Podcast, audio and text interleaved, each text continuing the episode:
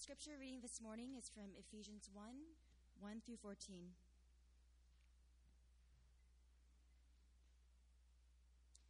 Paul, an apostle of Christ Jesus by the will of God, to God's holy people in Ephesus, the faithful in Christ Jesus. Grace and peace to you from God our Father and the Lord Jesus Christ. Praise be to the God and Father of our Lord Jesus Christ, who has blessed us in the heavenly realms with every spiritual blessing in Christ. For he chose us in him before the creation of the world to be holy and blameless in his sight. In love, he predestined us for adoption to sonship through Jesus Christ in accordance with his pleasure and will, to the praise of his glorious grace, which he has freely given us in the one he loves. In him we have redemption through his blood, the forgiveness of sins, in accordance with the riches of God's grace that he lavished on us. With all wisdom and understanding, he made known to us the mystery of his will according to his good pleasure, which he purposed in Christ, to be put into effect when the times reach their fulfillment, to bring unity to all things in heaven and earth under Christ. In him we were also chosen, having been predestined according to the plan of him who works out everything in conformity with the purpose of his will, in order that we, who were the first to put on our hope in Christ, might be for the praise of his glory. And you also were included in Christ when you heard the message of truth, the gospel of your salvation. When you believed, you were marked in him with a seal, the promised Holy Spirit, who is a deposit guaranteeing our inheritance until the redemption of those who are, who are God's possession, to the praise of his glory. Buenos días y feliz año. La lectura de esta mañana se encuentra en Efesios, eh, primer capítulo, versículos 1 al 14. Pablo, apóstol de Cristo Jesús, por la voluntad de Dios, a los santos y fieles en Cristo Jesús que están en Éfeso.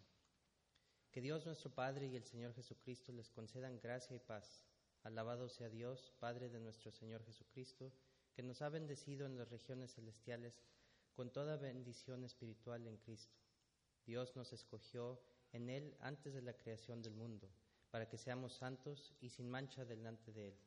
El amor nos predestinó para ser adoptados como hijos suyos por medio de Jesucristo, según el buen propósito de su voluntad, para alabanza de su gloriosa gracia que nos concedió en su amado. En Él tenemos la redención mediante su sangre, el perdón de nuestros pecados, conforme a las riquezas de la gracia que Dios nos dio en abundancia con toda sabiduría y entendimiento. Él nos hizo conocer el misterio de su voluntad conforme al buen propósito que de antemano estableció en Cristo, para llevarlo a cabo cuando se cumpliera el tiempo, reunir en Él todas las cosas, tanto las del cielo como las de la tierra.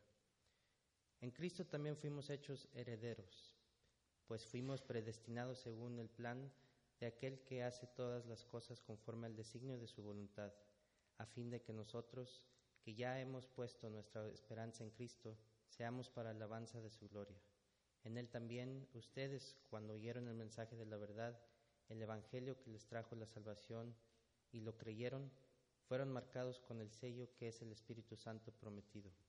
Esta garantiza, este garantiza nuestra herencia hasta que llegue la redención final del pueblo adquirido por Dios para alabanza de su gloria.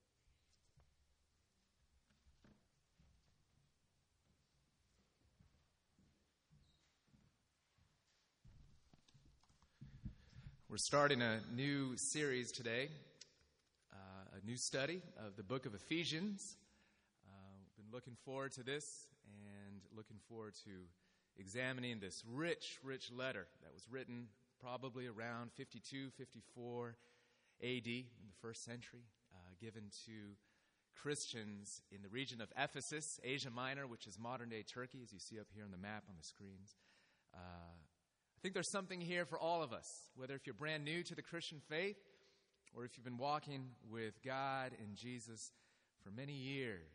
It's so rich, this passage today, as well as this whole book. So let's dive in and let's see what God has in store for us and let's pray. God, we really do want to um, come to you and to this passage with open hearts and open lives and so we pray that you would give us all the help that we need to be able to hear from you without resistance. We sang earlier, I surrender all. We want to surrender all our, our desires and impulses to stiff arm you. uh, to uh, cut you off and say, You can't go to that part of my life, that part of my heart. Uh, ways in which we want to believe what we want to believe rather than letting you show us what's true and right and beautiful. Uh, so, in every way, we come to you now by the power of your Spirit and we say, We surrender all. And we surrender ourselves before this text, we surrender ourselves before Jesus, in whose name we pray. Amen. Things could be better, and there must be more. I wonder if those are two loud aches, longings, you might even call them prayers in our heart. Things could be better, there must be more. Especially in this time of year, the new year, as you look ahead to a, a great, wonderful prospect of a fruitful year, a better year than the year past. Ways in which you can grow as a person and become a better version of you, perhaps. You might say, in a sense, we all want blessing, uh, more and better. Uh, whether if it's work blessing, open doors for a new job, a better job, or more contentment in your job. Or maybe home blessing, that your life with your children or your roommates, friends, might be richly blessed. Relationships. Maybe you're looking for dating blessing, maybe marriage blessing, maybe something that is an ache in your heart that you're not able to share. We want things to be better than we are. We often carry within us a feeling of lack, a restlessness. Do you feel that today? But what if, dear friends, what if you already have everything that you really need and everything that you most deeply desire. Which is the stunning and even provocative claim, promise that the Apostle Paul offers up to us, to the original Ephesian Christians, when he says in verse 3 that God has indeed blessed us in the heavenly realms with every spiritual blessing in Christ. Every spiritual blessing already yours. What if we already have everything you most need and most deeply desire? What we're going to look at here in three quick parts is simply how do you, first of all, get these spiritual blessings? And secondly, well, what are they? What does the apostle tell us they are? And thirdly, why are we given these spiritual blessings? So, how do you get them? What are they? And why are we given them in the first place? How do we get them? How we get them is in Jesus Christ and as a gift of God's grace. See, first notice that these blessings that the Apostle Paul is talking about are found in Jesus Christ. Twelve times, again and again and again throughout this passage, he uses this phrase or some variation of it in Christ, in Christ, in Christ. Because it's through Him, it's in being in relationship with Him, it's in being deeply, mystically united to Jesus by faith that everything that belongs to Jesus is now yours. You want these blessings? Well, you need Jesus, who mediates all the riches and the glory of the gifts that God wants to enrich your life with. That if we're organically attached to Jesus by faith, then we're sort of like branches are to a vine or like body parts are to a, a torso. We are one with Him, and therefore we receive all the blessings that come in Him. Not apart from Him. and not even directly from God the Father without his Son. We need Jesus. But second, these blessings, we're told, are a gift of grace. How much does it cost you to receive this, to receive these? Absolutely nothing. It's the stunning story of grace at the center of all things in the Bible. Unmerited, undeserved favor and blessing from God. Verse 6, we're told these blessings are an outflow of God's glorious grace, which He has freely given us in the one He loves. In verse 7, we're told about the riches of God's grace that He lavished on us. These blessings are a joy for God to give you. You don't need to manipulate Him to get them. In verse 5, we're told that these gifts are given in accordance with His pleasure and His will. And again in verse 9, they're given in accordance with His good pleasure. It makes God happy to bless you. So don't you dare think that you need to manipulate Him or bribe Him before He'll actually pour out kindness into your life through Jesus. How do you receive a gift like this? Christmas wasn't too long ago, just a couple days ago. What's the best Christmas gift that you received this past Christmas? The best gift. And as you received it, maybe you just opened it up, or maybe a person gave it to you. Maybe you clicked on your computer and that's how you got it. I don't know. But when you received that gift, what if you turned to the person that gave it to you and you started pulling out your purse or your wallet and you said to them, well, How much do I owe you now? How much do I owe you for this? I, I want to pay you now. You might have gotten a funny look or maybe even a scowl. Maybe even offending the gift giver who, with all generosity, wanted to bless you with a gift. How do you receive a gift? You open your hands and you say, Thank you. You don't say, hey, look here, I got another one just like that. It's actually better. Here it is. Or you don't say, well, what a great gift. Let me try to fix it or improve on it. Let me do better. You take it and you say thank you. And that, dear friends, is all that God desires of you as a recipient of His grace. To receive it as a gift.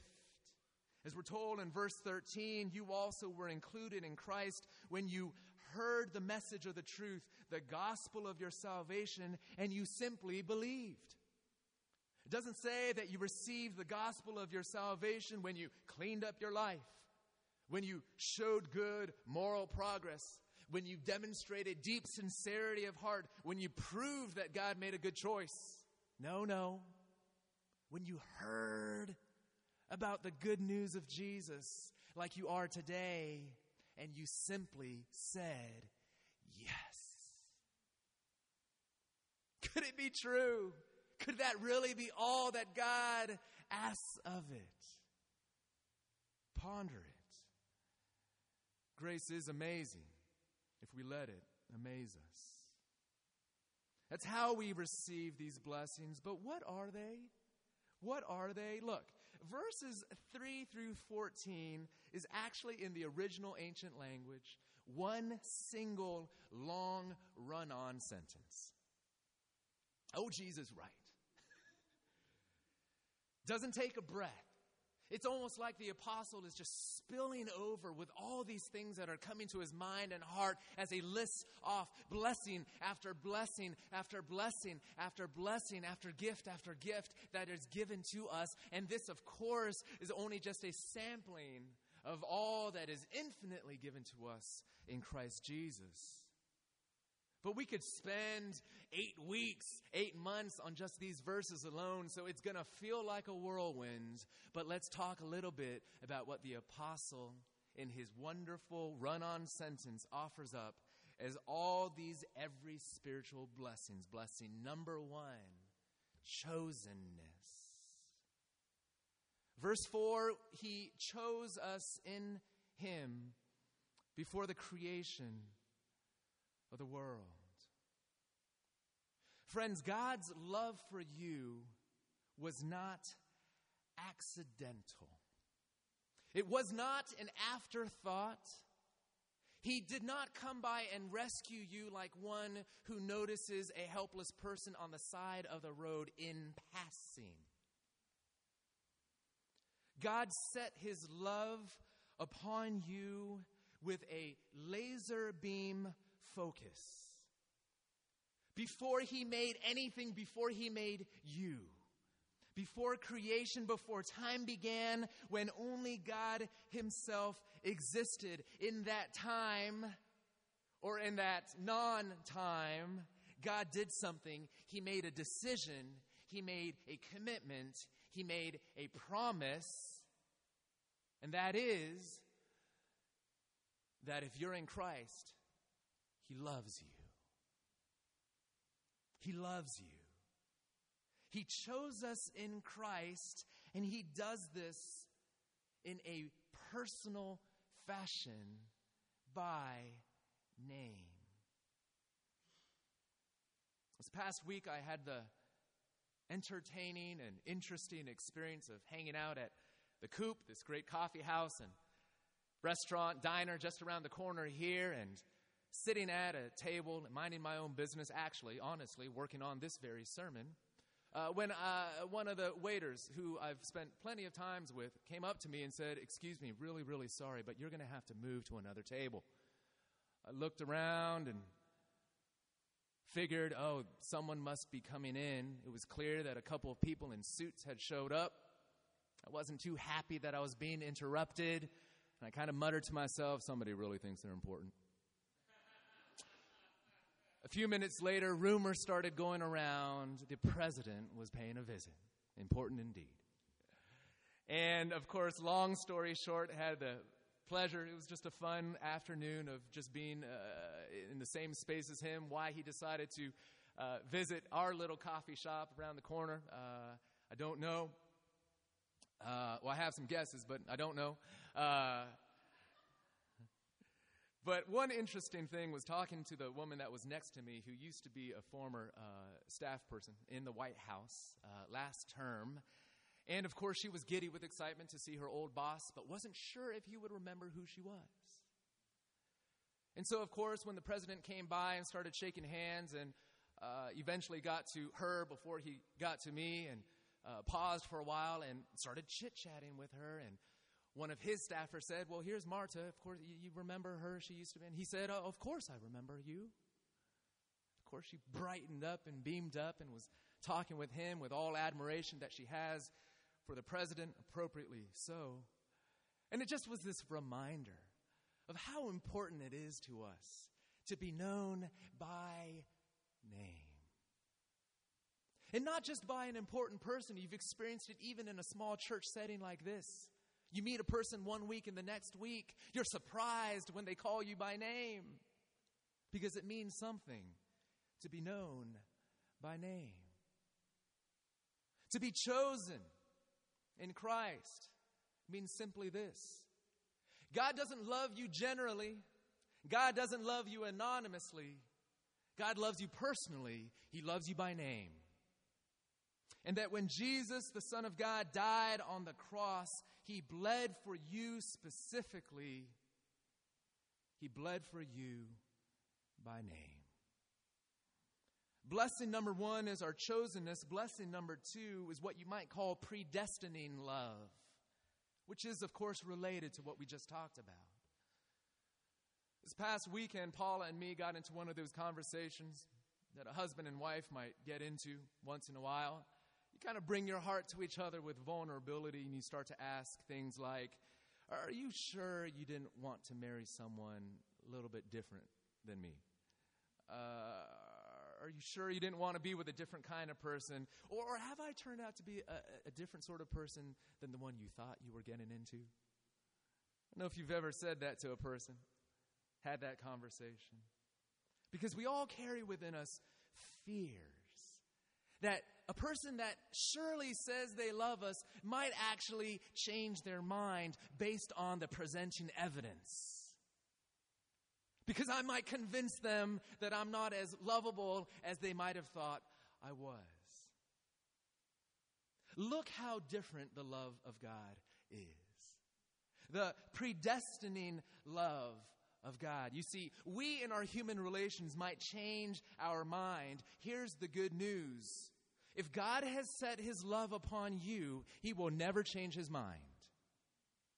You know why? Because he loved us even before you could do anything to merit his love or to demerit his love. He loved you before you were created. That's predestining love. Because we could, he, he loved us before you could do anything good. And he loved you before you could do anything bad to disqualify yourself from his love. His love precedes our accomplishments and outlasts our failures. And this gives us incredible confidence, doesn't it? Security. To know he's not going to change his mind about you, dear sinner. About you, dear person who on a daily pers- uh, on a daily basis like me actually does disqualify himself or herself from the love of God. But he doesn't do it. Because that's not why he loved you in the first place. Do you see? Verse 5 In love, he predestined us for adoption to sonship through Jesus Christ. In verse 11, in him we were also chosen, having been predestined according to the plan of him who works out everything in conformity with the purpose of his will. In other words, we're loved not because of what is in us, but because of what is in God and in the heart of God. And dear friends, that is good news. Because the greatest love that all of us long for, not just in God, but even in our romantic relationships, even in our friendships, is that we might be able to go to a person and say, Why do you love me? And the nightmare and of all nightmares and the horror of all horrors is that they might reply, I love you at the end of the day because you're useful to me, or because you look good to me, or because you've done good to me.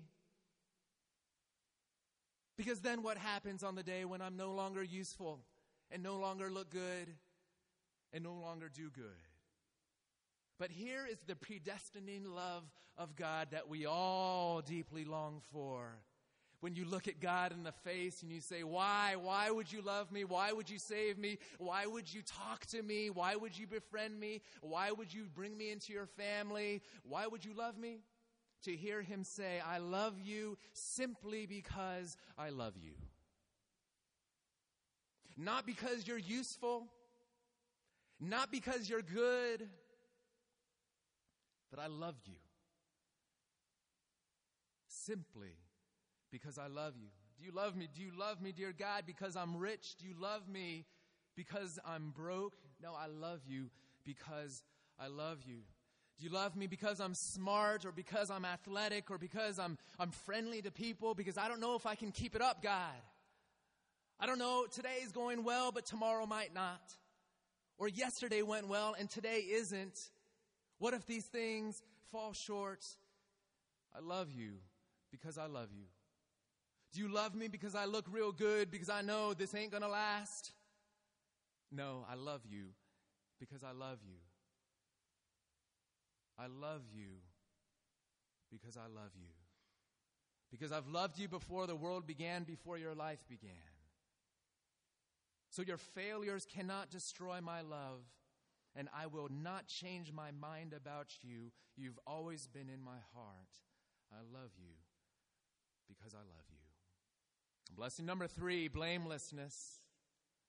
Blamelessness. In verse 4, we're told He chose us in Him before the creation of the world to be holy and blameless in His sight holy and blameless. Also, we could translate that uh, set apart, distinct, special, and without blemish in the sight of God. Do you know that God looks at you that way? No blemish in sight.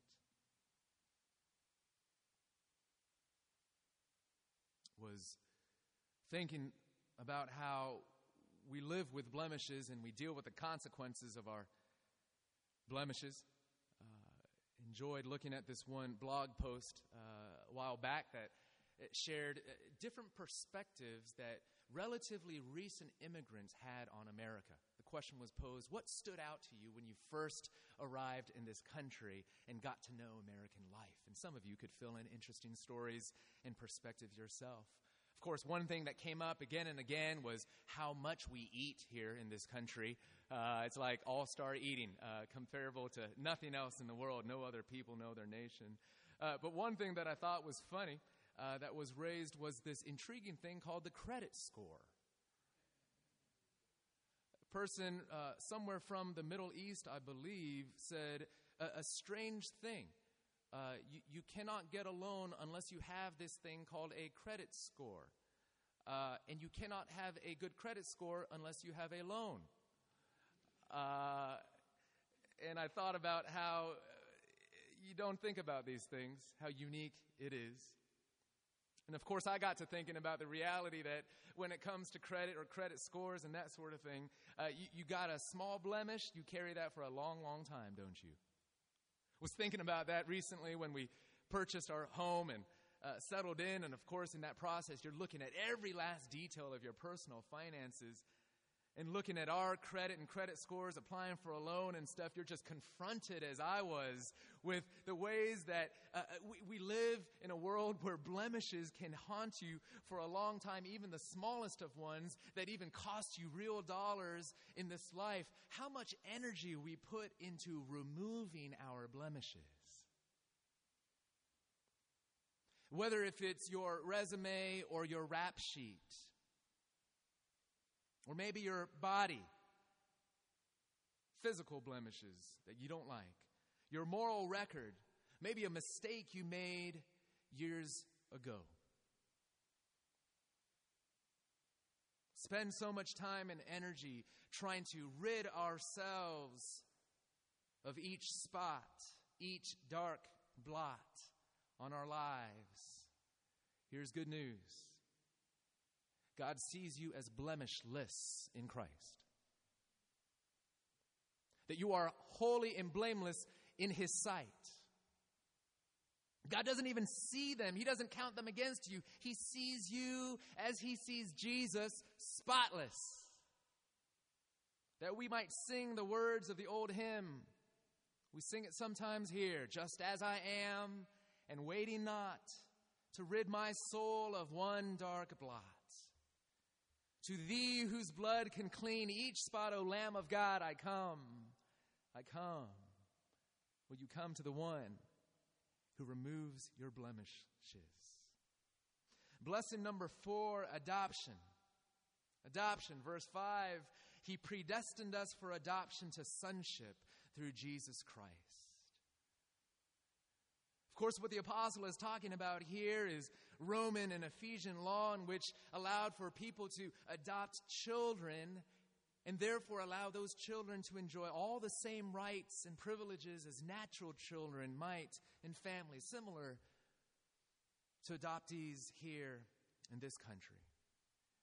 And it's this incredible story about the love of God who goes beyond simply looking past your blemishes, but makes you his son and his daughter. The love of God, that God offers you, loving you with the same love that he gives to Jesus. And of all the different aspects of the blessing of adoption in Christ, can we talk about one? And it's this the freedom we can have from fear. Because we live our lives like fearful, parentless orphans, don't we? Uh, sometimes it doesn't process like fear. Sometimes it's just a nervousness and a restlessness. Sometimes it's a do good and I'm making life work for me on the surface that underneath is actually fear. The fear that I need to protect myself because no one else will. The fear that I need to fend for myself and provide for my own needs because who else is going to do that for me? The fear that I need to provide for myself, or maybe tell myself I don't even need it, provide love and affection and intimacy. All these ways in which the Bible says we tend on a daily basis to live like fatherless orphans. Dear friends, if you've been adopted in Jesus into the family of God, you have God as your father who protects you, who will provide for your every need, who will give you love and affection and intimacy and access to his very own heart. And he gives you not only this freedom from fear, but he gives you a family. Which is what we're trying to be here at Grace Meridian Hill, and not just use it as a metaphor, but to really try to cultivate family like intimacy. To love each other in the rough and tumble and rawness of life to walk with each other, not just out of delight, but out of proper duty as well, because that's what families do. I love you because I care for you, but also because I should. To be there for one another through thick and thin. One of these wonderful blessings of adoption. Related to that, here the apostle continues this, this avalanche of blessing that he's listing off. Blessing number five freedom. And who doesn't want that? Verse 7 In him we have redemption through the blood, the forgiveness of sin. And this word redemption, of course, in the ancient context, specifically referred to freedom at a price. It was a word typically used in the manumission of slaves. See, what God is saying here is you have been freed in Christ because you were, and perhaps still are in some ways, a slave to sin, a slave to yourself, a slave to your fears, to your desires, to your supposed needs. And if you're a slave, you can't free yourself. You need to be rescued by someone or something outside of ourselves. Many of you have watched and enjoy, enjoyed, or, or better said, appreciated the movie 12 Years a Slave. What would it be like to watch a movie like that as a graphic analogy of the way that sin abuses us and holds us in bondage, and then the way in which Jesus sets us free? Do you want to be free? free from the power of guilt, free from self absorption, free from the fear of death, free from you that you can actually love people with your whole heart and to love God with your whole heart, perhaps for the first time. Do you want freedom? It's a blessing in Christ. Blessing number six forgiveness. Verse 7 In him we have redemption through his blood, the forgiveness of sins. the blessing of forgiveness.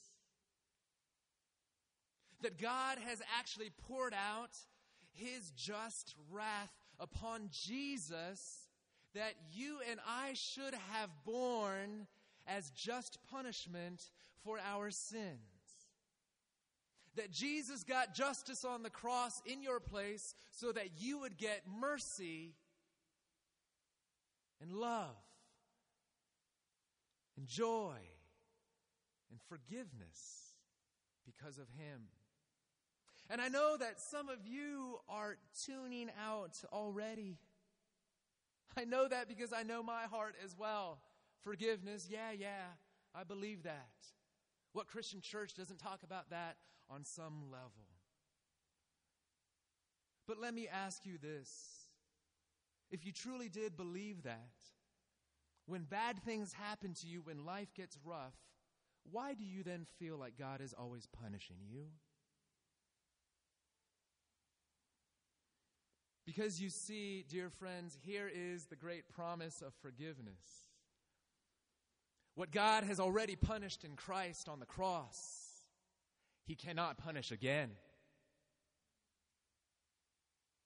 Which is why the celebration of the gospel in Romans 8 sounds like this There is now no condemnation for those who are in Christ Jesus. And in Hebrews 10, that when sins have been forgiven, there is no need to offer any more sacrifices. Because if you're an adopted child of God, and if Jesus has indeed quenched all the wrath of God for your sins already, and you are forgiven, then nothing that flows out of God's heart into your life is anything but what's for your good. And if God is for us, who can be against us?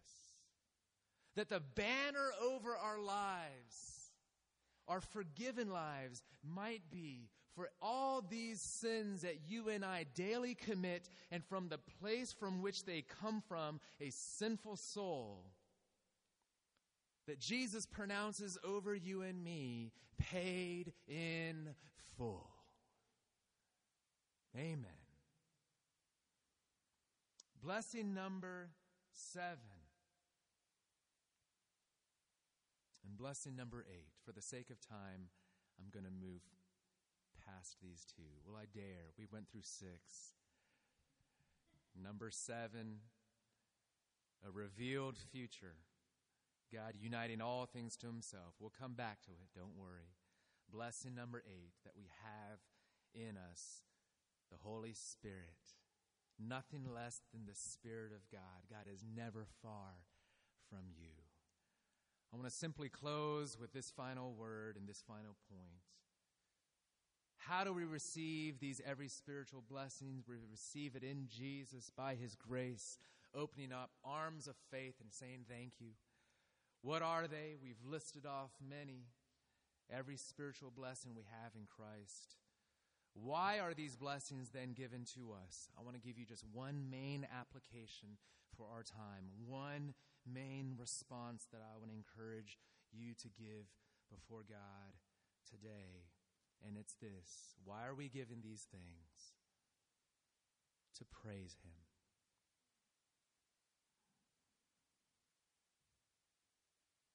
Verse 3 Praise be to the God and Father of our Lord Jesus Christ, who has blessed us like this. Verse 6 that all these things have been done. Why? To the praise of his glorious grace.